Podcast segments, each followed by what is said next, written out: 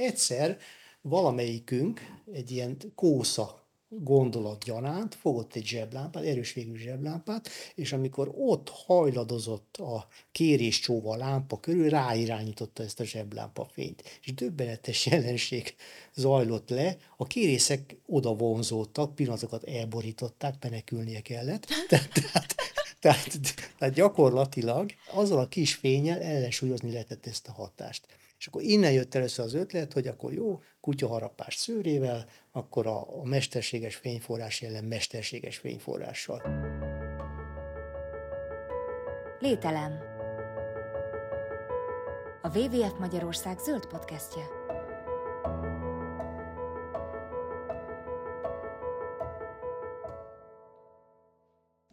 Szeretettel köszöntök mindenkit, ez itt a Lételem, a WWF Magyarország zöld podcastje. Én Csepei Adrien vagyok, itt van velem Samu Andrea. Üdvözlöm a hallgatókat! Andrea, azt a merényletet terveztem, hogy mindenki magának mondja el a tudományos rendfokozatait és ö, egyéb fontos információkat, a többit majd én mondom, de most arra kérlek, hogy mondd el, hogy milyen minőségedben ülsz ma a mikrofon előtt velünk. Dr. Samu Andrea vagyok, a WWF Magyarország élőfolyó programjának szakértője, és környezetkutatóként végeztem és a másik oldalamon pedig dr. Kriska György ül, aki szintén arra kérem, hogy mondja el. Jó napot kívánok! Kicsit hosszú lesz. Ötvös, Ötvös Lorán Tudományegyetem Biológiai Intézetének habilitált docense, a Magyar Tudományos Akadémia doktora, emellett az Ökológiai Kutatóközpont Vízi Ökológiai Intézetének tudományos tanácsadója. Az enyém rövidebb.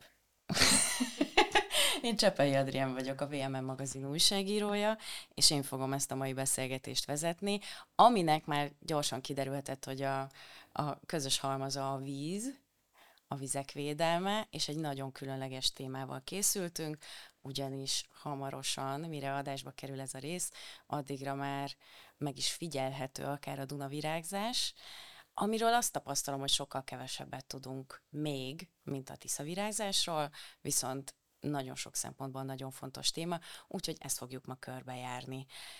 Uh, induljunk a nulláról, mert azt mondtam, hogy sokkal kevesebbet tudunk a Duna virágzásról, mint a Tisza virágzásról. Mi a különbség a kettő között, és, és mi az, ami miatt nekünk uh, fontos lenne, hogy többet tudjunk a Duna virágzásról? Két különböző fajról van szó, de mind a kettő a kérészek rendjébe tartozik de különböző családokban. Tehát ez már egy érdekes, hogy azért nem annyira közeli rokonok. Annak ellenére sem, hogy volt olyan időszak, mikor azonos élőhelyen voltak megtalálhatók. Tehát most is elmondhatjuk, hogy elsősorban a Dunai rajzások azok, amik ilyen nagy figyelmet keltenek, ugyanakkor például a Tisza mellékfolyóiban, a körösökben is, és más kisebb mellékfolyóiban is megjelenik a Dunavirág. A Tisza virágról meg tudjuk, hogy a Tiszában él, de azért itt is pontosíthatunk, hiszen a Rábában is van egy állománya, és ez nagyon érdekes, mert éppen magyar kutatók derítették ki, hogy genetikailag jelentősen eltér a tiszai állománytól, tehát nagyon komoly ilyen múltba visszanyúló következtetéseket vontak le a tiszavirág egykori európai elterjedtségéről, illetve a jelenlegi helyzetéről. Most akkor visszatérve, ugye elhangzott, hogy mi a különbség. Tehát egyrészt a, a faj életmódjában is vannak jelentős különbségek, másrészt a rajzás mikéntjében is. Én akkor kezdeném először a fajjal. Tehát a tiszavirágnál azt szoktuk mondani, hogy három éves fejlődésű a faj, tehát amikor ugye a nőstények lerakják a petéket, kikelnek az előlárvák, abból majd kialakulnak a lárvák, akkor azok általában három évig rejtőzködnek az agyadagos partoldalakban, tehát a víz alatt léteznek olyan lárva szigetek, ahol tömegesen képesek megélni. De ez is egy fontos, kihangsúlyozandó dolog, hogy csak ilyen agyagos, szürke, agyagos, tiszai mederben képesek megélni, tehát a homokos, kavicsos részeken ott ez nem jellemző. És három év után, június közepén kezdődik a rajzás. Tehát most a Tiszavirágról van szó, a Tiszavirág rajzásáról. Tehát egészen pontosan június 15-e, 16-a táján először a, a Tiszának az alsóbb szakaszairól indul, és úgy halad fölfelé. Na most mi az, hogy úgy halad? Tehát ez azt jelenti, hogy az adott területen élő lárvákból kikelnek a, az imágok. Most itt is nagyon sok rejtélyes dolog figyelhető meg. Ugye itt ugye ez azért nagyon látványos a Tiszavirág rajzása, mert egyrészt nem ritkán milliós rajzások következnek be, amikor több millió állat repül ki, másrészt egy nagyméretű rovarról, egy nagyon szép nagyméretű rovarról van szó, és emiatt is nagyon látványos. Na most, mikor beindul ez a rajzás, akkor hirtelen egy olyan nagy rovar tömeg jelenik meg, hogy magá, magukat az ilyen apró folyamatokat, jelenségeket az emberek többsége nem tudja megfigyelni. Tehát például egy érdekes dolog, mert tavaly mi is forgattunk filmet a Tiszavirágról, hogy általánosan elterjedt nézet, hogy először a hímek jelennek meg, és utána a nőstények. Na most, amikor mi ott bementünk a rajzás közepébe, és egyrészt szabad szemmel, másrészt olyan speciális kamerákkal vizsgáltuk a jelenséget, amik lelassították a folyamatot, akkor kiderült, hogy a, a nőstények is egy időben jelennek meg a hímekkel. Csak az az érdekes, hogy mikor fölemelkednek a felszínre, akkor még ilyen kis apró vitorlásokként ott sodródnak, miközben a hímek már őrülten cikáznak a vízfelszín fölött, hogy megtalálják a nőstényeket. És ott van a szem szemük előtt, de nem veszik észre. És akkor egyszer csak... Ha... Való életben is így van. igen, igen. Nem csak a rovaroknál. És akkor tényleg az, hogy egyszer csak a, a nőstények úgy gondolják, hogy na jó, akkor, akkor lássunk neki a dolgoknak, és akkor szépen fölrepülnek, és olyankor a hímek észreveszik őket, és akkor egy őrült hajsza kezdődik. Na most nem kell azt gondolni, hogy ilyenkor a, a nőstények várják a hímek kegyeit, hanem szinte egy ilyen menekülés történik a részükről. Ugye ez is érdekes, hogy hát miért menekülnek, hát a faj szempontjából fontos lenne, hogy bekövetkezzen a párzás, de hát gyakorlatilag olyan agresszívek ezek a hímek, hogy sokszor vízbe folytják a nőstényeket. Tehát, hogyha ha több hím támad meg egy ilyen nőstényt, akkor bizony a vége az lehet, hogy, hogy a szegény mielőtt meg tudná tenni az úgynevezett kompenzációs repülését, és elrepülhetne oda, ahol leszeretné rakni a petét, már azelőtt elpusztul. Na most persze ez a gyors menekülés közben is azért történhetnek párzások, tehát így a nőstények jelentős része megtermékenyül. Ugyanakkor vannak olyanok, akik nagyon ügyesek, tehát azok szüzek maradnak. Na most persze fölmerülhet, hogy hát ez most miért ügyes, akkor nem lesznek utódai, de ez nem így van. Tehát ő a megtermékenyítetlen petét, ha lerakja, abból is lesz, kikelnek lárvák, de abból csak nőstények fognak kifejlődni. Na, tehát, tehát azért mondom, hogy, hogy amiről már úgy gondoljuk, hogy hát Tiszavirág, mindent tudunk róla, a hungarikum, semmi újat nem lehet megállapítani, ott is vannak ilyen érdekes jelenségek, amik megfigyelhetők, és ez, ezek azért is fontosak, mert előre utalhatnak olyan kutatási irányokra, ami viszont már a Dunavirág esetében jöhet szóba. Tehát most itt hirtelen ennyit mondanék így a, a Tiszavirágról, Annyit azért még, még szeretnék megemlíteni, hogy említettem, hogy június közepén kezdődik a rajzás, de a felső Tiszára kb. július közepére ér. És soha nem tudjuk, hogy mikor pontosan, ezért ez, ez általában is egy, lemaradunk róla. Ez is egy nagyon érdekes dolog, tehát itt azért nagyon fontosak az információk. Vannak van exakt információk, amik mind a két faj esetében segítenek. Ezeket ilyen lárvagyűjtési adatokból lehet begyűjteni. Tehát, hogyha a lárvákat alacsonyabb vízállásnál sikerül begyűjtenünk és vizsgálgatjuk, akkor megfigyelhető, hogy ahogy közeledik a kirepülés időszaka, akkor az úgynevezett szárnyhüvelyük egyre sötétebb lesz. Tehát kezdetben fehér, és végül már szinte fekete. Tehát, hogyha már egyre több ilyen fekete szárnyhüvelyű példányt látunk, akkor napokon belül bekövetkezhet a rajzás. Na most az embereket nagyon érdekli, tehát nagyon érdekes volt, tavaly Tivadarnál voltunk, és megkaptuk az infót, hogy volt egy előrajzás. Másnap már nem voltunk, szintén volt egy előrajzás, és a lárva vizsgálatok azt mutatták, hogy itt bármi lehet. Na most ugye elkezdtünk ott fotózgatni, meg nagyon tudományosan néztünk ki, úgyhogy a következő volt, hogy pillanatokat körbevettek minket a helyiek, és akkor nekem szegezték a kérdést, hogy mikor lesz a rajzás. rezzen Isten arca, mondtam holnap. Na most arra nem számítottam, hogy hirtelen előkapták a zsebeikből a mobiltelefonon, és akkor rögtön hívták az emberek, gyertek, gyertek, itt egy ilyen szakértő ember azt mondta, hogy hónap ezt a rajzást, gyertek akkor már onnantól már kellemetlen volt, hogy másnap is ott voltunk, tehát ha még sincs rajzás, az gond, de szerencsére nagy rajzás volt, úgyhogy bejött a jóslat. Na hát én vagyok az az ember, aki megkapta telefonon ezt az infót, bár nem tavaly, nem két évvel ezelőtt, egyetlen egy kérészt nem láttam. Úgyhogy né- ez néha nagyon nehéz. De egyébként ez önmagában is egy, azt gondolom, egy bámulatos dolog, hogy rendben, hogy ugyanannak a fajnak az egyedei ugyanakkor történik a rajzás minden évben, de hogy egyszerre alakulnak át, úgy, hogy egyébként egymástól viszonylag távoli területeken, már legalábbis rovar léptékkel, viszonylag távoli területen fejlődik addig az egyed.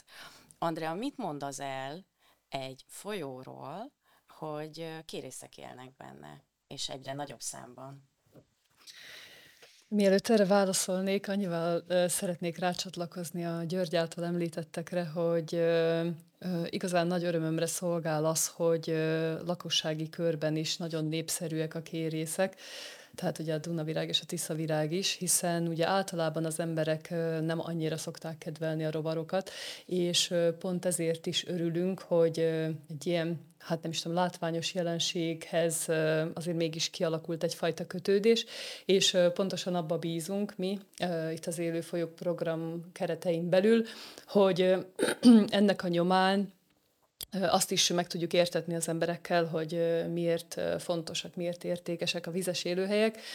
Ugye, hiszen az, a, az szokott lenni a gond, hogy úgy általában a vizekhez, vizes élőhelyekhez olyan viszonylag bonyolult folyamatok, egyensúlyok köthetők, amit nehezen tudunk elmagyarázni és átadni, és igazából azt szeretnénk, hogyha a Dunavirág és a Tiszavirág is egyfajta ilyen nagykövetté, tehát ugye a vizes élőhelyek nagykövetévé válna, és ezen keresztül sokkal közelebb hozhatjuk majd a, a, az emberekhez, és sokkal inkább sajátjuknak fogják tekinteni, és ilyen értelemben talán jobban is védhető lesz, vagy visszaállítható.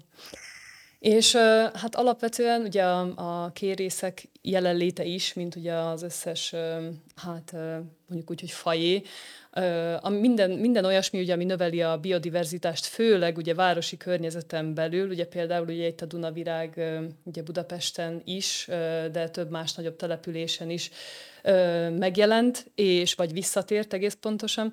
És uh, ugye ilyen értelemben ez uh, azt mondhatja nekünk, hogy uh, valószínűleg jó eséllyel egy sokkal jobb állapotú uh, vizes élőhelyünk van most már, és uh, és um, kihívások azonban ugye mindig, mindig lesznek, tehát hogy lehet, hogy elmondhatjuk azt, hogy uh, most már lehet, hogy a víz minősége, ugye a klasszikus uh, vízminőség, a kémiai, biológiai esetleg jobb, de van a, a folyókkal kapcsolatban egy olyan fajta ö, mondjuk vízminőség állapotjelző, amit az emberek szerintem kevésbé szoktak tudatosítani, és ez pedig az úgynevezett hidromorfológiához kötődik, ami ugye azt jelenti, ez a folyónak az alaktana. És ö, ugye a, a folyónak ugye megvan az a természetes dinamikája, az a természetes fejlődése, ami az adott ö, körülmények között, a körülményeket ö, most értsük úgy, hogy mondjuk hegyek között folyik éppen, vagy síkságon folyik éppen, és ugye ennek megfelelően másként viselkedik a folyó. Na most ugye Magyarországon ugye a Duna az úgynevezett középszakasz jellegű, tehát ugye amikor kijönne a hegyekből, akkor ugye elkezdene, elkezdeni részben lerakni a hordalékát, mondjuk szigetek formájában, mondjuk mellékágrendszerekre szakadva, és utána pedig ugye kanyarog kanyarogna egész pontosan.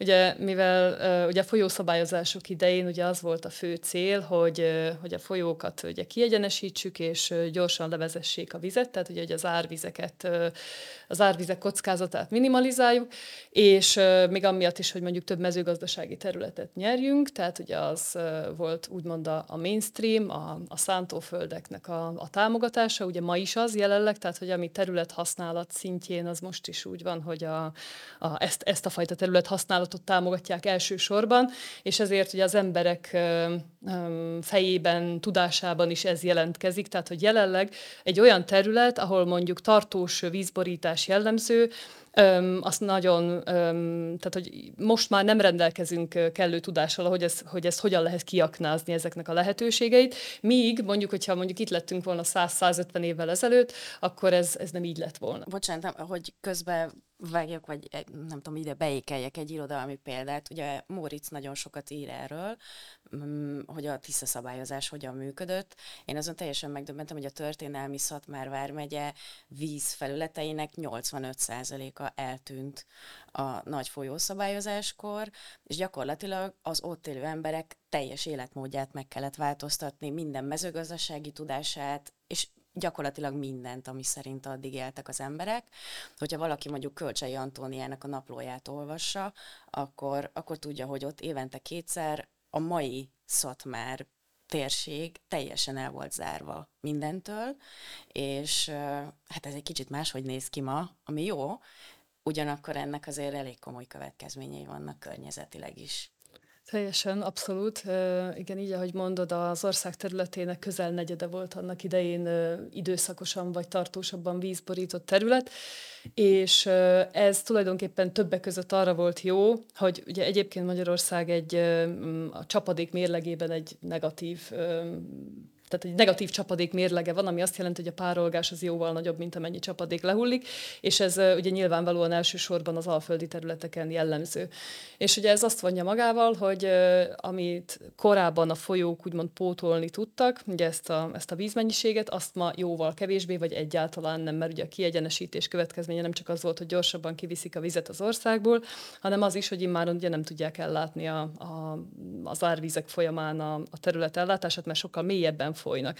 Tehát az, hogyha ugye egy folyót kiegyenesítünk, és kvázi az előbb emlegetett középszakasz jelleg helyett felső szakasz jellegűvé tesszük, akkor az úgymond bevágódik a medrébe. Tehát, hogy egyre jobban kimélyíti a saját medrét, és ez azt jelenti, hogy innentől nem pótolja a talajvizet, hanem elszívja a talajvizeket. És ez azt jelenti, hogy egyfajta ö, felszín alatti szárítást is végzünk, és ez ö, rögtön hozzájárulhat annak a mítosznak a lerombolásához is, hogy Magyarország egy vízben gazdag ország.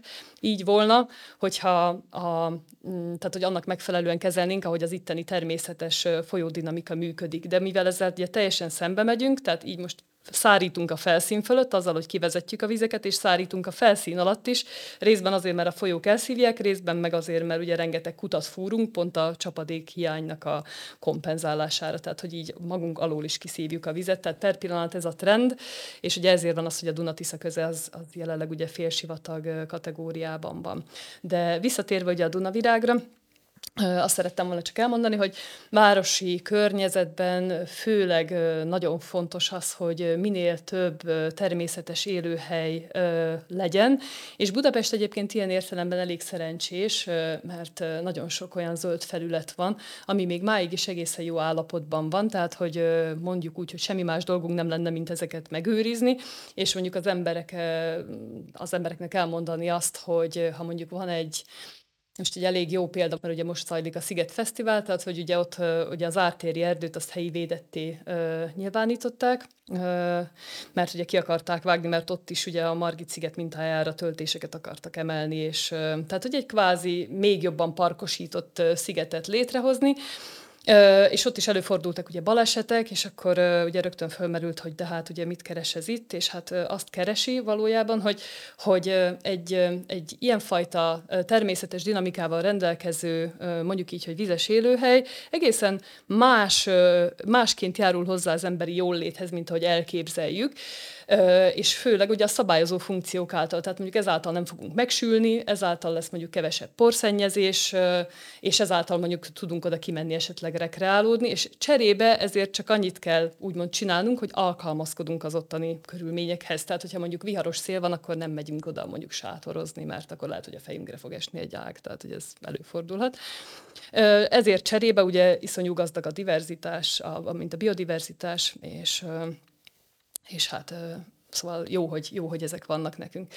Na, és visszatérve a Dunavirágra, ugye itt most fogunk indítani mi egy, egy új projektet, egy új Interreg magyar-szlovák együttműködésben, és valójában ugye a Györgyék ugye már nagyon régóta vizsgálják így a, a kérészek viselkedését, és azt, hogy tulajdonképpen mi az, ami újból kockázatot jelent, mióta ők újra visszatértek, tehát a Dunavirágok egy bő tíz éve viszont azt állapítottuk meg, hogy még mindig kevesebbet tudunk arról, például, hogy a lárvák hogyan fejlődnek, milyen, tehát hogy hogyan tudnánk jobban elősegíteni azt, hogy az ő életfeltételeik biztosítottak legyenek. Tehát, hogy különböző fenyegetések érvényesek mondjuk így a, a kifejlett egyedek, tehát az imágók esetében, és külön más fenyegetések lehetnek mondjuk a, a lárvák esetében, amelyek ugye inkább a természetes partszakaszokat igényelnék. György, azt olvastam, amikor készültem a mai beszélgetésünkre, hogy 2012-ben jelent meg ezen a szakaszon újra a Dunavirág, és hogy addig a Duna mellék folyóiban élt túl, vagy nem tudom, hogy mi erre a megfelelő kifejezés. Azt szeretném kérdezni, hogy hogyan képzeljük el azt a folyamatot, hogy visszatelepül egy, egy mondjuk a Duna egy adott szakaszára a mellékfolyókból. Igen, annyit azért pontosítanék, tehát előtte is volt Dunavirág, tömegrajzás. Rajzás nem volt. Tömegrajzás. Uh-huh. Tehát ilyen kisebb rajzások vannak, mert ugye a kérészek pázási viselkedéséhez hozzátartozik, hogy, egy, hogy hallottuk ugye a Tiszavirágnál is, hogy egyszerre sok egyednek kell kikelnie, hogy a hímek is a nőstények találkozhassanak és ilyen látványos rajzások nem voltak. Tehát 2012-ben volt az első ilyen, és akkor ráadásul az első észlelés pont az Árpád hídon volt, ami ugye azért érdekes, mert ott most valósult meg ugye a kutatásaink eredményekre alapulva ez a kérészvédő fénysorompó és akkor ugye más Duna részeken is hirtelen egyszerre megjelent. És fölmerült az emberekben, hogy lehet az, hát olyan gyorsan, hogy a rábától pillanatokat az egész magyarországi Dunaszakaszt meghódítja. Hát most milyen gyorsabban repül, mint a sólyom. Tehát ugye nem egészen erről van szó, tehát itt, itt arról van szó, hogy ezek, amikor petéznek, akkor vagy tojást raknak, ugye általában az entomológusok a megtermékenyített petét azt már tojásnak szokták nevezni, de itt nyugodtan használjuk a pete fogalmat, hiszen a Dunavirágnál is van szűznemzés, tehát azok is raknak ilyen szűzpetéket. Na most ezek a kis ilyen petecsomók vagy petetutajok nagyon sok petét tartalmaznak, tehát akár 6-9 ezer petét is tartalmazhatnak. Tehát, hogyha kedvező viszonyok közé kerülnek, akkor gondoljunk bele, hogy egyetlen egy nősténynek, ha ennyi utóda van, és hát azért itt ilyen tömegrajzások is megjelenhetnek, akkor kedvező körülmények között, ha nem pusztulnak el a lárvák, akkor abból pillanatok alatt egy olyan nagy populáció alakulhat ki, Természetesen szükségesek azok a természetes meder szakaszok, ahol a lárvák meg tudnak élni, ami onnantól kezdve látványos rajzásokat eredményez. És gyakorlatilag azt mondhatjuk, hogy akkor érte el a Duna víztisztasága azt az állapotot, ami ezt lehetővé tette.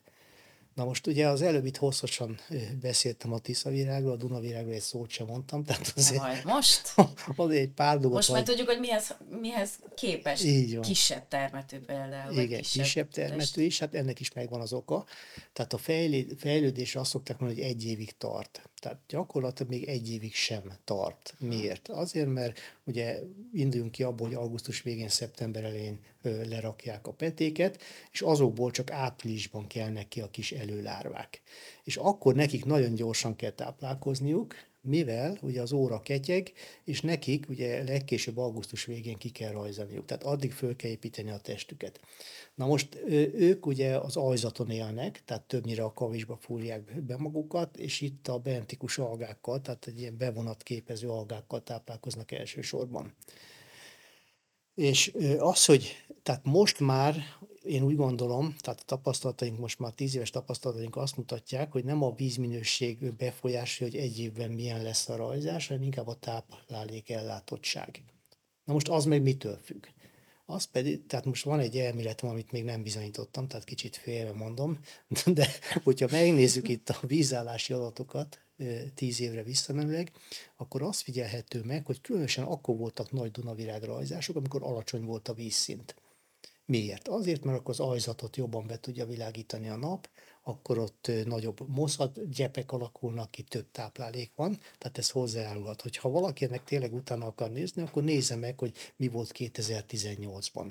A 2012-től mostanáig terjedő időszakban akkor voltak a leggigantikusabb Dunavirágrajzások, ráadásul már Dunán elkezdődtek július végén, és egészen szeptember elejéig kitartottak. És akkor tényleg ilyen extrém alacsony vízállások voltak, de hogyha nem megyünk vissza ennyire a múltba, csak a tavalyi évet nézzük, akkor ott változó volt a helyzet. Tehát volt, amikor magas volt a vízállás, volt, amikor hosszabb ideig alacsony volt, ez kedvezett tulajdonképpen a Dunavirág populáció kialakulásának, ugyanakkor annak nem kedvezett, hogy ilyen hosszú, elnyújtott rajzás legyen, tehát volt egy-két nagyon szép nagy rajzás, de más egyébként nem.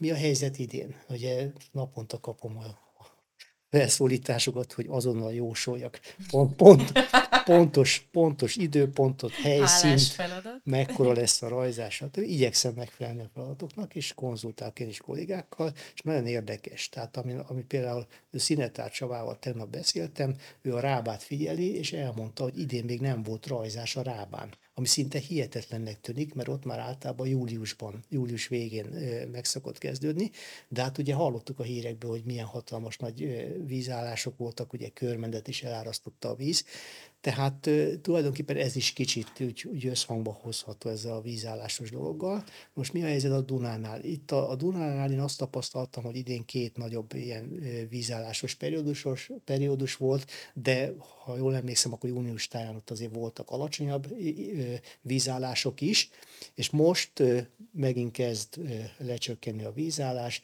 kánikulai idő van, ez kedvez a rajzás beindulásának, tehát én úgy gondolom, hogy arra is van esély, hogy a 20 harmadikai hétvégén már komolyabb Dunavilágrajzások is megfigyelhetők lesznek, ha pedig nem, akkor az azt követő hétvégén már mindenképpen. Na most, tehát ugye említettem, hogy rövid a fejlődése, és emiatt is kiszolgáltatottabb a faj. Tehát amíg ugye a tiszavirág három éves fejlődés, ott kiegyenlítődnek ezek a dolgok, táplálék, ellátottság egyéb. Tehát ott azért sokkal stabilabban mindig megmondható, hogy, hogy mikor lehet számítani a rajzásra. Viszont a Dunavirág rajzása meg azért találkozhatunk gyakrabban, mert az egy adott helyszínen nem egy-két napra korlátozódik, mint a tiszavirág, hanem elhúzódhat. Tehát egy helyszínen akár ö, tíz rajzás is lehet. Tehát például 2012-ben, 13-ban, amikor nagyon jó éve volt a Dunavirágnak, akkor fölírogattuk mindig ott a Tajítót hídnál, mikor vannak nagy rajzások, és elég komoly számot kaptunk. Tehát ö, ilyen szempontból ö, más a helyzet most én leszek az idegesítő kommentelő. Hogyha arról beszélünk, hogy millió számra rajzonak, és óriás rajzás, és látványos, akkor tulajdonképpen mit kell izgulni, hogy nincs belőlük elég? Na hát itt az, az egy nagyon fontos dolgot meg kell említeni. Tehát általában egy táplálékhálózatokban mindig azok a kulcsfajok, amik tömeges megjelenésűek. Tehát ezekre épül az egész rendszer. Ha ezek kiesnek, akkor összeomlik az egész. Tehát így, így nagyon röviden ezt tudnám uh-huh. erre mondani és hát pont amiatt, mert ugye rövid fejlődésű a faj, illetve a környezeti tényezők ennek megfelelően nagyobb hatást gyakorolhatnak a fejlődésére, illetve hogyha mondjuk a, a meder átalakításokra gondolunk, hogyha megszüntetik azokat a kavicsos részeket, ahol képesek kifejlődni, akkor adott területeken nagyon drasztikus változások követhet, következhetnek be. A másik pedig az, hogy ugye tömegrajzású fajról van szó, és éjszaka rajzik. Tehát a tiszavirággal ellentétben. A tiszavirág rajzása az este nyolcig lezajlik, utána kapcsolják fel a közvilágítási lámpákat. Itt viszont más a helyzet.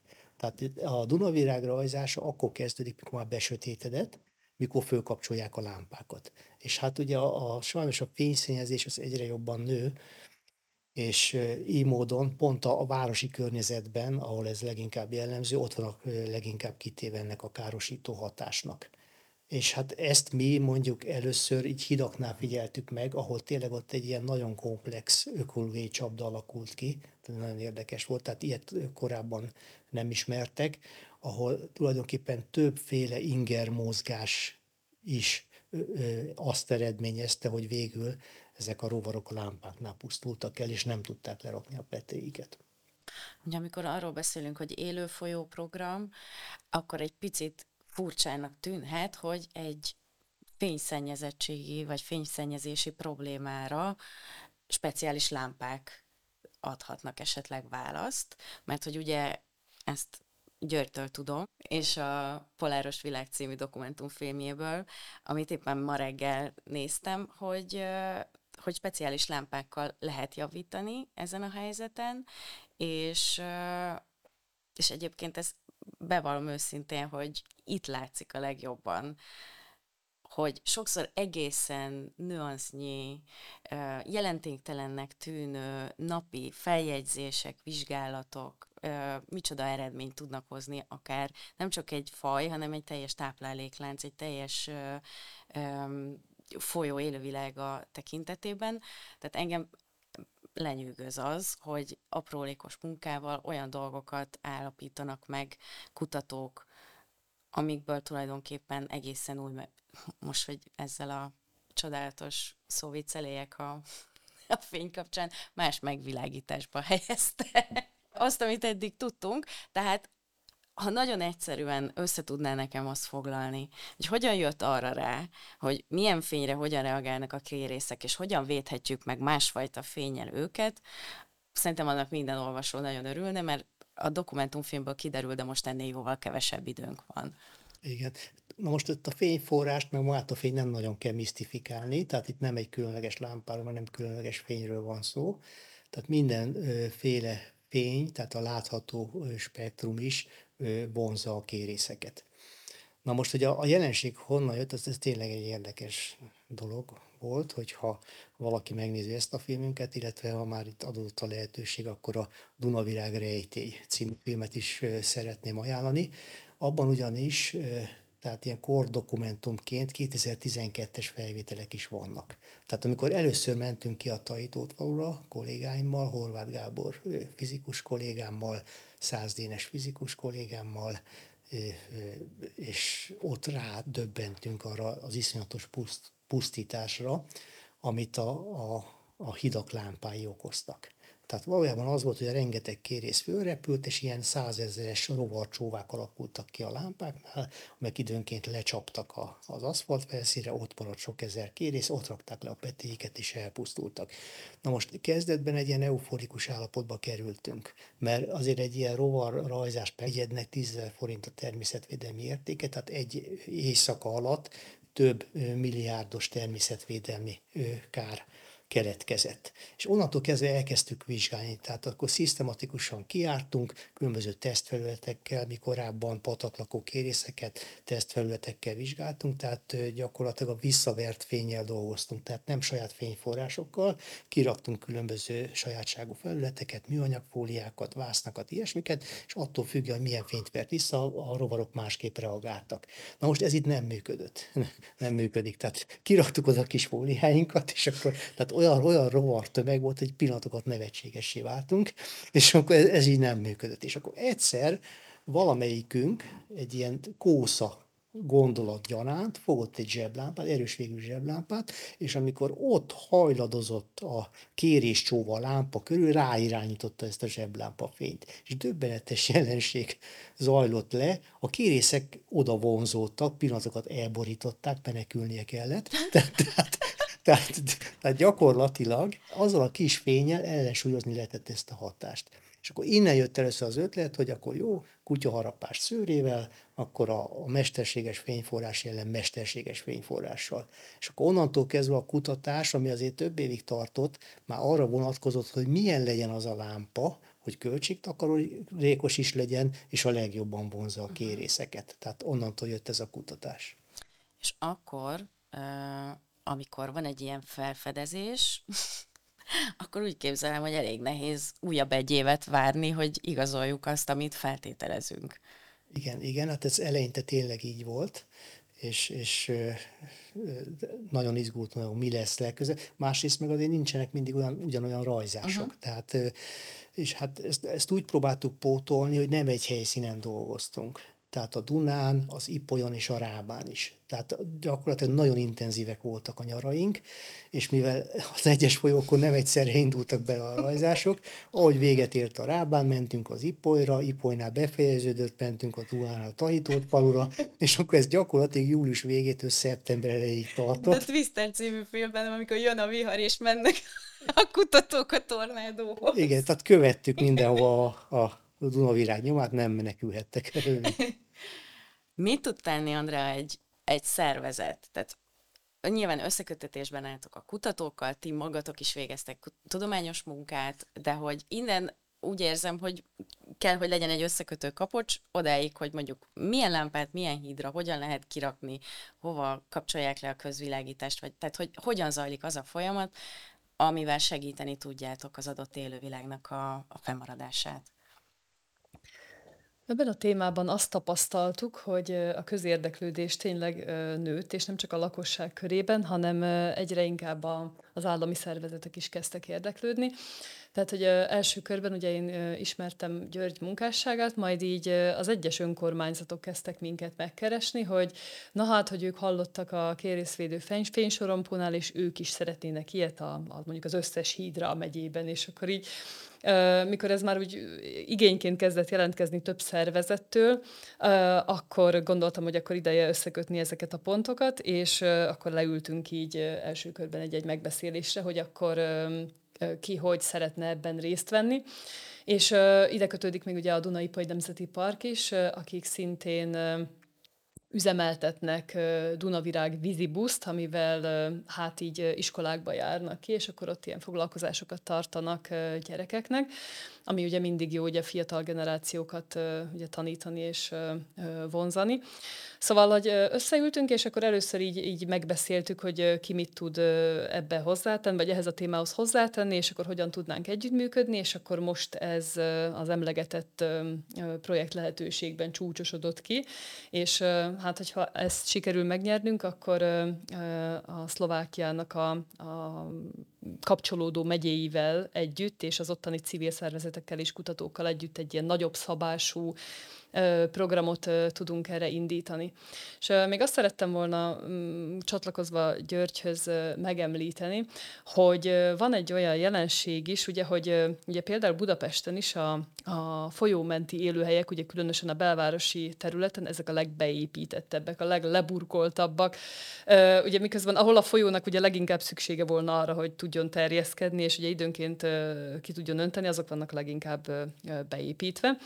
Ez nem annyira szerencsés, és nagyon sok konfliktus tud így kialakulni, hogy mondjuk úgy elveszük a teret az élővilágtól, és ugye utána meg csodálkozunk, hogy hát ott olyan jelenségek kezdenek kialakulni, amivel aztán így valamit kezdeni kell, és akkor ugye ebből általában az szokott jönni, hogy hát hogy mi, mi ez, hát így, így hát itt vagyunk mi, és akkor hogy képzelik, ugye, hogy itt megjelennek, és ugye ilyen sok, sok ilyen ö, konfliktus van, akár emlegethetnénk a hódot, a vidrát, a kormoránt, ha csak ugye így a vizes élőhelyekhez szeretnék kapcsolódni, de a Dunavirág is okozott ilyen jellegű fennakadást, ugye hiszen ugye György említette, hogy a, az utakon például ugye ez ilyen síkosságot tudott okozni, és ugye ez akár kerékpárosok meg autók számára is lehetett veszélyes, hogy hogy nehogy elcsúszanak, és ugye az útkezelőre akkor ugye rögtön egy többletfeladatot öm, hárult, vagy igen, többletfeladat hárult, és uh, most is uh, lesz még egy olyan dolog is, hogy, uh, hogy ugye a Tahitót faluba telepített lámpáknak ugye nem kellett uh, átmenni azon a teszten, hogy mondjuk uh, majd mit, mit szól ehhez a hajózási hatóság, ugye hiszen az nem a hajózási főútvonalban van. Míg mondjuk, amit most ugye az Árpád hídra telepítettek uh, augusztus elején, ott most már ugye ez egy hajózási főútvonal, és uh, ilyen értelemben is uh, tesztfázisban van, hogy uh, ugye a hajósokat mennyire zavarja adott esetben mondjuk egy, egy ilyen fénynek a jelen jelenléte. Ugye miközben ugye a belvárosban, hogyha ugye végigmegy az ember, akkor ugye látja, hogy ugye kivilágított épületek tömkelege, ugye most már ott van ugye az új stadion is, a Rákóczi híddal, tehát hogy most már lehet, hogy lehet, lesz lehetőségünk azt megfigyelni. Ugye a augusztus pont a 20 hétvégén kezdődik a, a világbajnokság, és és hát akkor kezdődik elvileg a nagyobb rajzás is, úgyhogy lehet, hogy lesznek ott ö, ö, problémák, de ugyanúgy ugye az A38-as hajón és a különböző aluljárókban, és ö, tehát hogy, hogy, hogy számos helyen meg szoktak ők jelenni. És ö, még amihez tudnék szintén kapcsolódni, hogy volt olyan szerencsém, hogy tavaly részt tudtam venni Györgyékkel az úgynevezett Dunavirág mentő akcióban, ezt majd György elmeséli, gondolom részletesebben, hogy ez, ez mi pontosan, de a lényeg az, hogy ugye kimentünk kajak kenukkal a, a vízre Szentendre mentén, és hát ott először lehettem tanulja ennek a tömegrajzásnak, és valóban eufórikus élmény, tehát hogy, hogy, hogy ez egy olyan dolog, amihez így az ember tényleg úgy tud Én kapcsolódni. olvastam erről a cikket, amit írtál, és abszolút átjön hogy, hogy ez tényleg olyan, ami, amit egyszer, ha megtapasztalsz, akkor még, ha esetleg addig nem is szeretted a rovarokat, vagy nem volt semmilyen viszonyulásod az irányukba, akkor is egészen máshogy fogsz rájuk tekinteni. Ez abszolút így van egyébként, szóval nagyon-nagyon nagy élmény volt, úgyhogy ezúton is köszönöm Györgynek, hogy ezt így lehetővé tette, és elvileg idén is terveznek ilyet a helyiek, tehát hogy a helyiek önmaguk, tehát hogy ez egy öngerjesztő folyamat lett, úgymond, és ők is annyira lelkesek, hogy, hogy már most már maguk is megszervezik, és ez például pont egy jó közreműködése mondjuk egy civil szervezetnek, hogy, hogy, hogy, tehát, hogy, hogy a helyiek önmaguktól is elkezdjék azokat megszervezni, amiket mondjuk kezdetben mi, vagy a kutatók, vagy akárki kezdeményezett, tehát hogy jelentsen egy olyan értéket számukra. És végső cél az tulajdonképpen ez, hogy akik ugye ott laknak, a helyi közösségek, azok érezzék értéknek, vigyázzanak rájuk, és ugye mindezt a hatóságokkal mondjuk úgy, hogy együttműködve, tehát hogy nem úgy, hogy a hatóság ugye átlépett az ő fejük fölött, és akkor kitalált valamit, nem tudom, sorompót, hidat, akármit, hanem, hanem velük egyeztetve a, a saját legszűkebb életterüket úgy alakítsák, hogy az, az hosszú távon is jó legyen. Ami nem mindig könnyű. Tehát ha csak arra gondolunk, hogy mondjuk a kémiai ö, szúnyoggyérítés milyen hatással lehet a, a kérészállományra, ott azért előfordulhat, hogy a lakossággal meg kell azt értetni, hogy valamit valamiért. Ezt hogyan lehet okosan kommunikálni, vagy mit tehetünk akár mi újságírók annak érdekében, hogy egyértelmű legyen, hogy lehet, hogy most hárommal több szúnyog fog megcsípni a nyaralás alatt, de cserébe megmarad három ezerrel több kérész.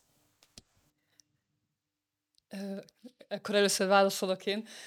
Igen, tehát hogy ez kicsit meg azért ragadtam magamhoz a szót, mert ez egy kicsit megint oda kapcsolódik, hogy, hogy valahova beleépítkezünk ugye egy természetes élettérbe, és utána azt várjuk, hogy olyan körülmények legyenek, mint a Dunapláza közepén.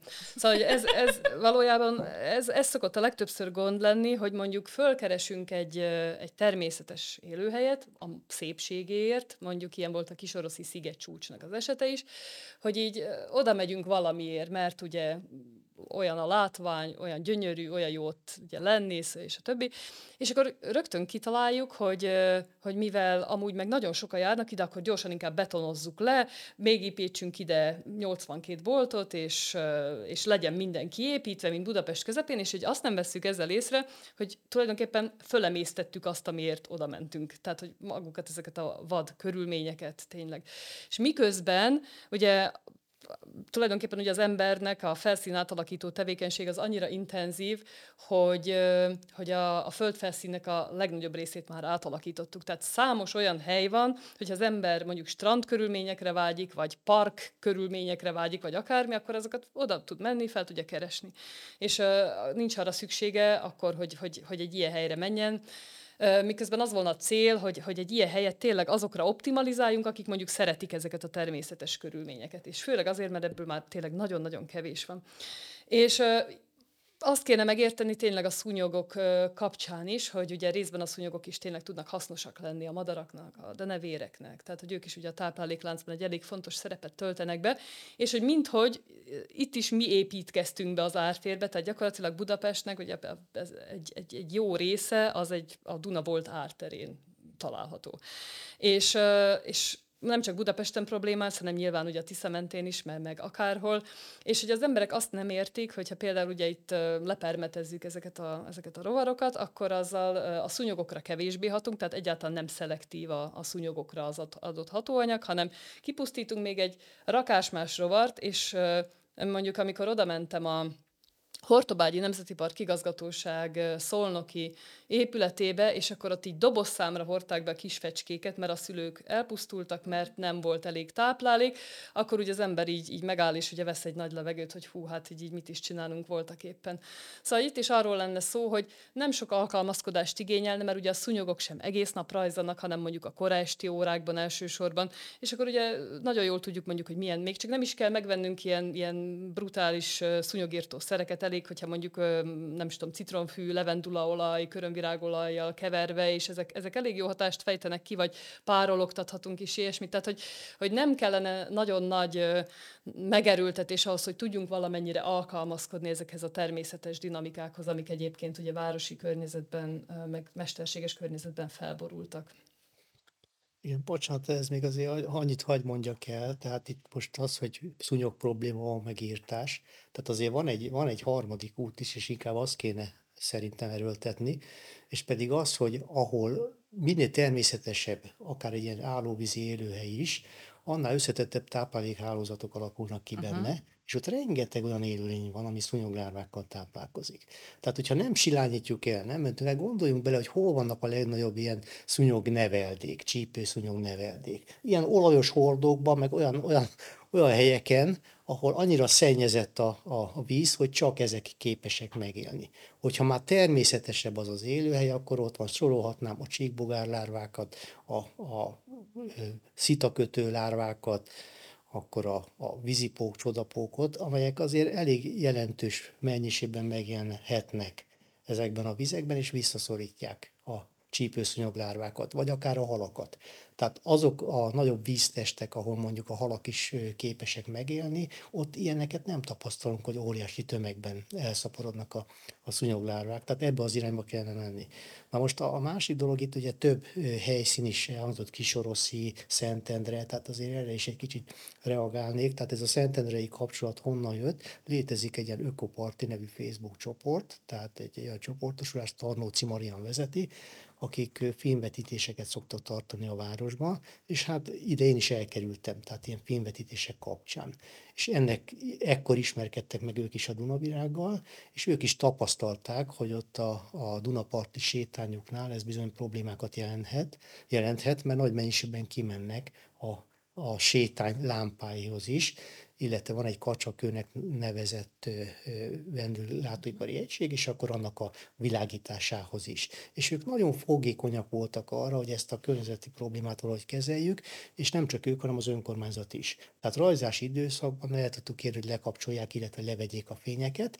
Ugyanakkor maradtak még további városi fények, amiket ugye nem lehetett lekapcsolni, és akkor fölmerült, hogy mit tehetnénk a, a kérészek érdekében. Itt nincs híd, szerencsére, mert egyébként volt szó arról, hogy lesz kerékpáros híd. Na most azt kellene valahogy megoldani, hogy ne vonzódjanak ki a partra. Uh-huh. Na most itt nem lehet ugye hídra szereltő lámpákkal dolgozni, mert nincs híd, és akkor kitaláltuk, hogy legyen egy ilyen kenus Dunavirágmentő akció, amikor lámpákkal bevonulnak éjszaka a Dunára a kenusok, és a lámpák odavonzák a Dunavirágot, és mivel ezek azért elég alacsony magasságban vannak ezek a lámpák, jó eséllyel hozzáérnek a vízfelszínre, beletapadnak, és akkor már le tudják rakni a kettéiket. Na most ez egy ilyen agyszülemény volt, tehát soha nem volt kipróbálva, egyszer ki kellett próbálni, és ez tavaly volt és jól működött. Mert ugye rengeteg kérdés fölmerült. Elég lesz egy kis gyenge fényű fejlámpa? Igen, elég volt. Tehát, tehát sok olyan dolog, mert csak ilyeneket tudtunk szerezni. Nagyon jól működött, és most is szeretnénk majd egy, egy ilyet tervezni, vagy a 20 hétvégén, vagy hogyha addig nem indul be a rajzás, akkor azt követően kerül megrendezése. Na most Kisoroszi. Kisoroszinál meg azt kell említeni, hogy itt ugye örömteli dolog, hogy a kerékpárutak fejlődnek az már viszont kevésbé, hogy, hogy néha olyan helyeken mennek, ahol nem kéne, és például az, hogy a Dunán is átvezetik ilyen kerékpáros hidak formájában. Tehát az eredeti terv az volt, például ezt a, ezt a Eurovelo pályát, hogy Szentendrénél viszik át a Szentendrei szigetre, majd utána Kisoroszinál vissza. Na most aztán kifutottak bizonyos határidőkből, és csak ezért nem, én tudomásom szerint ezért nem létesült meg Szentedrén. Én egy lakossági fórumon részt is vettem, és ott ecseteltem, hogy ez milyen komoly problémát jelentene, mert ez is egy ilyen természetes gátját uh-huh. jelenteni a, a Dunavirág továbbhaladásnak, ráadásul nagyon balesetveszélyes lenne, sikossá válna az út, tehát mindenképpen ezt, ezt jól lenne elkerülni, senki nem reagált rá, tehát ott mindenféle egyéb szempontok azok fontosabbak voltak, tehát más miatt, de nem létesült meg, viszont sajnos Kisoroszinál föl fogják építeni. Én ír, és ugye Andra említette, hogy a, az önkormányzatok nagyon korrekten állnak hozzá a kérdéshez, ők is szeretnének kérészvédő fénysorompót létesíteni. Én írtam Kisoroszi polgármesternek, nem válaszolt. Tehát jeleztem neki, hogy figyeljenek oda a tervezésnél, hogyha megépül a híd, akkor, akkor próbálják elérni, hogy szereljenek fel rá kérészvédő fénysorompókat, hogy elkerülhessük ezeket a, a problémákat. A legjobb lett volna, hogyha én úgy gondolom, hogyha nem épül meg, de hát sajnos úgy tűnik, hogy ez a, ez a dolog már elindult ebben az irányban. Ez nagyon fontos minden mozzanatnál, akár amiről Andrea beszél, akár amiről György, hogy egyéni döntések, tehát egy-egy ember is akár egy darab lámpával is nagy változást tud elérni. Magasabb szinten nyilván egy önkormányzat, egy szórakozóhely, egy adott partszakasz lakói, tehát hogy nagyon sokféle szinten eldőlhet, hogy, hogy mi történik, és ez végső soron egy egész populációt tud befolyásolni, hogy aztán ne is menjünk tovább a teljes ökoszisztémára. Mit tehet az ember egy, nem tudom, Csepei Adrián, budapesti lakos mit tehet, vagy mit ne tegyen, hogy legalább ha használni nem használok a populációnak, legalább ne ártsak neki. Tehát, hogy ö, többféle ö, dolgot is, vagy többféle módon is ö, lehet segíteni. Tehát, hogy a részben ö, ugye a, lehet követni mondjuk a mi oldalunkat, vagy a Györgyéknek a tudományos blogját, és akkor ott közzé tesszük mindig, hogyha mondjuk van, vannak mentőakciók, tehát hogy most, most lehet, hogy ebből lesz több is. Szóval, hogy ezeken a önkéntes programokon mindenképpen érdemes részt venni, és akkor ugye ott az ember ugye rögtön tájékozódhat is arról, hogy részleteiben mi történik itt, mit csinálunk, és miért csináljuk. Aztán szerintem az is segíthet, ugye, hogyha ha a lakosság egyfajta nyomást helyez a, a felsőbb szintekre, legyen itt szó mondjuk, hogyha egy középület kivilágításáról beszélünk, elég valószínű, hogyha ha mondjuk 150-en fölhívják, vagy írnak levelet, vagy e-mailt az adott épület fenntartójának, kérve azt, hogy mondjuk kapcsolják le a közvilágítást, akkor ez ugye előbb-utóbb bekerül a, a mondjuk ugye a mainstreambe is, ugye a köztudatba, és, és akkor elkezdik érzékelni mondjuk a döntéshozók, hogy jelentkezett egy ilyen lakossági igény, amire válaszolni kell. Tehát ezt mi mindig nagyon fontosnak tartjuk az ilyen alulról jövő kezdeményezéseket, hogy az emberek értsék, tudják, és tegyék közbeszéd tárgyává a, az adott jelenséget, és főleg tudva azt, hogy ezzel mondjuk nem csak ezt az egy adott fajt védik meg, vagy segítik a szaporodásukat, hanem tényleg a, az itt lévő, nem tudom, kétéltűeket és halakat is fogják támogatni a, a több táplálék ellátottságban. Tehát ezeket mindenképpen, és szerintem azt is mindenképpen érdemes, hogyha mondjuk követik azt, hogy milyen egyéb vizes élőhelyekhez kötődő akciónk van, akkor azokon is érdemes részt venni. Ugye mi önkéntes programokat is szoktunk hirdetni, sőt a most induló, e, remélhetőleg most induló projektünkben is lesznek majd önkéntes programjaink, önkéntes képzéseink, és lehet nekünk segíteni ezekben a, ezekben a folyamatokban, vagy ezeknek a mm, tényleg a, a elérésében, vagy ezeknek a céloknak céloknak az elérésében. Nagyon örülök annak, amit Andrea mondott, és ez, ez úgy gondolom, ez a optimista hozzáállás, ez, ez mindenképpen jó. Emellett viszont el lehet mondani, hogy, hogy más szempontokkal is meg lehet szólítani embereket. Tehát, hogy érdekelté lehet őket tenni. Tehát az is egy tanulságos dolog, hogy egyáltalán Tajítót falnál hogyan valósulhatott meg a kérészvédő fénysorompó, ami egy világszinten egy unikális dolog, Science magazin is külön foglalkozott vele, tehát tényleg egy, egy világra szóló esemény, hogy jöhetett létre. És miért nem előbb jött létre? Ugye 2019-ben valósult meg, mi 2012-től kezdődően mondtuk, hogy hát erre azért szükség uh-huh. lenne. És hát tudományos berkekben is különböző helyeken emlegettük, nagyon dicsértek minket, nagyon fiúk, nagyon ügyesek vagytok, aj, de jó eladás volt. Mondtuk, hát szeretnénk csinálni egy ilyen fénysompot. Persze, támogatunk benneteket, adjatok be pályázatot. Beadtunk, professzor, docens, egyikünk se nyert semmit. Tehát és akkor, akkor vége az volt, hogy évekig ment ez a vergődés, az eredmények egyértelműen mutatták, hogy nagyon jó de egyszerűen esélyt nem kaptunk. És akkor megsajnált minket egy doktoranduszunk, aki azt mondja, hogy hát, hogy a szerencsétlen öreg tanárok itt küzdenek, semmire nem jutnak, hát segítek akkor nekik, és ő elnyert egy 800 ezer forintos pályázatot, egy valami ifjú teljeség pályázat, Farkas Alexandráról van szó, és azt mondta, fiúk, nektek adom, adom a pénzt, csináltok amit akartok. Mm. Hát mi ugye a nagy vágyunkat szerettük volna megvalósítani, kérészvédő fénysorokat. Most mire futott ez a 800 ezer forint? Tehát egyrészt magukat a képlámpákat ki tudtuk alakítani, illetve a hídon is szerettük volna, hogyha lecserélődnek a lámpák, mert azok nagyon erős fényt adtak, nem lehetett szabályozni a, a fényerejüket, és két lámpát is meg tudtunk finanszírozni, hogy azt cseréljék le És akkor nagyon érdekes volt, mert ezután az önkormányzat is mellénk állt. Tajított való önkormányzata miért. Na most nem azt kell keresni benne, hogy hirtelen megvilágosodtak, és rájöttek, hogy a, a természetvédelem mennyire fontos dolog. Következő volt, hogy 2018-ban már emlegettem, hogy akkor gigantikus Dunavirágrajzás volt. Na most ott a hídon, ott akkor ilyen nagyon furcsa események szoktak történni, tehát egy ilyen rajzás nap után az ember bokáig jár kérésztetemekben.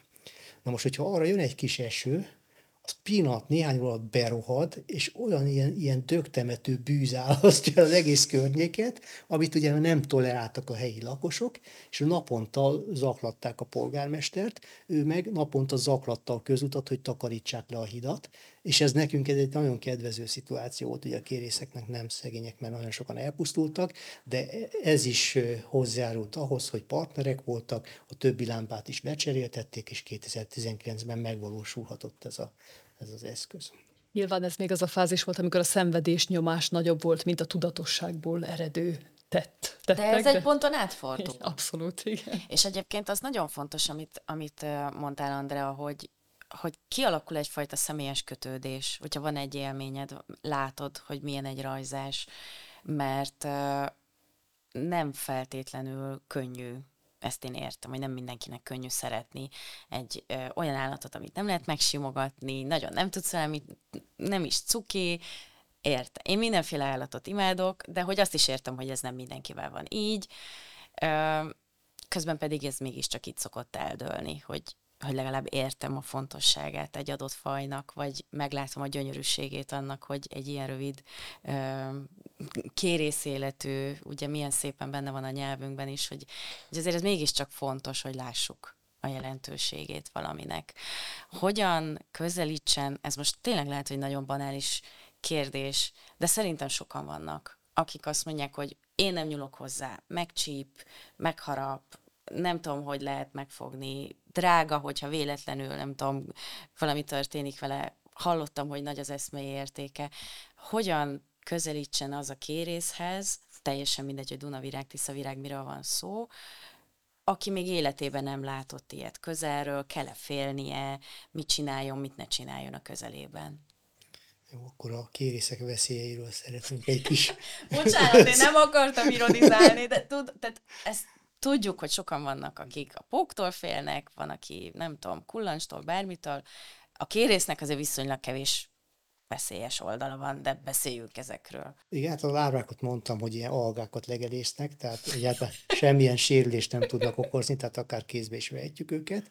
A kifejlett alak meg nem táplálkozik, tehát az olyan szinten veszélytelen, hogy főleg hímeknél lehet látni, hogy hogy fölpumpálják gyakorlatilag a belüket, átlátszóvá válik a testük, de ez mondjuk igaz a nőstényekre is, tehát Potyó Imrének nagyon sok ilyen látványos, nagy csodaszép természetfotója van a Dunavirágokról, és hogy sokszor láttam olyanokat, mikor egy vakufény átvilágította a testet, és látszott, hogy a testében ott van ez a sárga pete csomó. Uh-huh.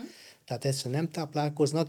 Egy törékeny, és azt mondhatom, hogy egy szép rovarról van szó, tehát nagyon filigrán alkatú és hát maga a rajzás jelensége az, az tényleg egy ilyen hihetetlen élmény. Tehát akkor, amikor először megtapasztaltuk, ez, ez máig bennem él, hogy 2012 amikor ott álltunk a hídon, a szárnyaknak az a suhogó hangja, tehát mindent elből, tehát eleve egy ilyen hanghatás, tehát mikor milliónyi rovar csapkod a szárnyával akkor az még már a kevésbé kellemes következmény, hogy közlekedtek az autók, ugye eltaposták ezeket, és akkor ilyen jellegzetes illatok voltak. És akkor volt, aki ilyen profánul azt mondta, hogy milyen halszag van, uh-huh. és akkor kénytelenek voltunk pontosítani, ez nem halszag, ez zooplankton szag. Hát, azt nem én mondtam, mert tehát az óbentosz az pontosabb lett volna, de valaki zooplankton mondott, de mondjuk akkoriban ez jó hangzott, és tehát egy, tényleg egy olyan fantasztikus az éjszakában, sokszor a, hold fénye alatt egy, egy ilyen jelenségben részt venni,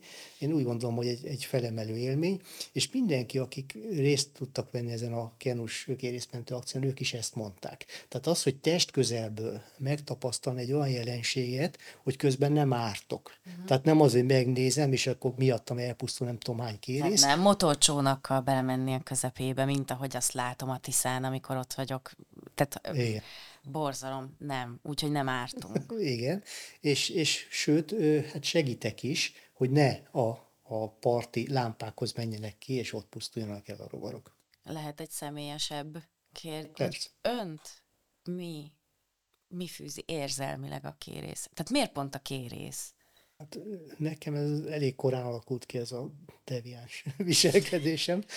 Tehát, tehát az, hogy így a, a vízi vízi életközösség iránt érdeklődtem, tehát mert általános iskolás koromban is már az ilyen mocsarakat, lápokat jártam, és nagyon furcsa különc szervezetekkel ismerkedtem meg, amit korábban soha nem láttam. És akkor elkezdtem ezeket vizsgálgatni, akkor nagyon érdekes dolgok kiderültek, tehát csak egy konkrét példa, hogy hogy már mint egy másodikos gimnazista koromban a tegzesek lakócsépítéséről írtam egy dolgozatot, amivel egy iskolai harmadik helyet sikerült megcsípnem.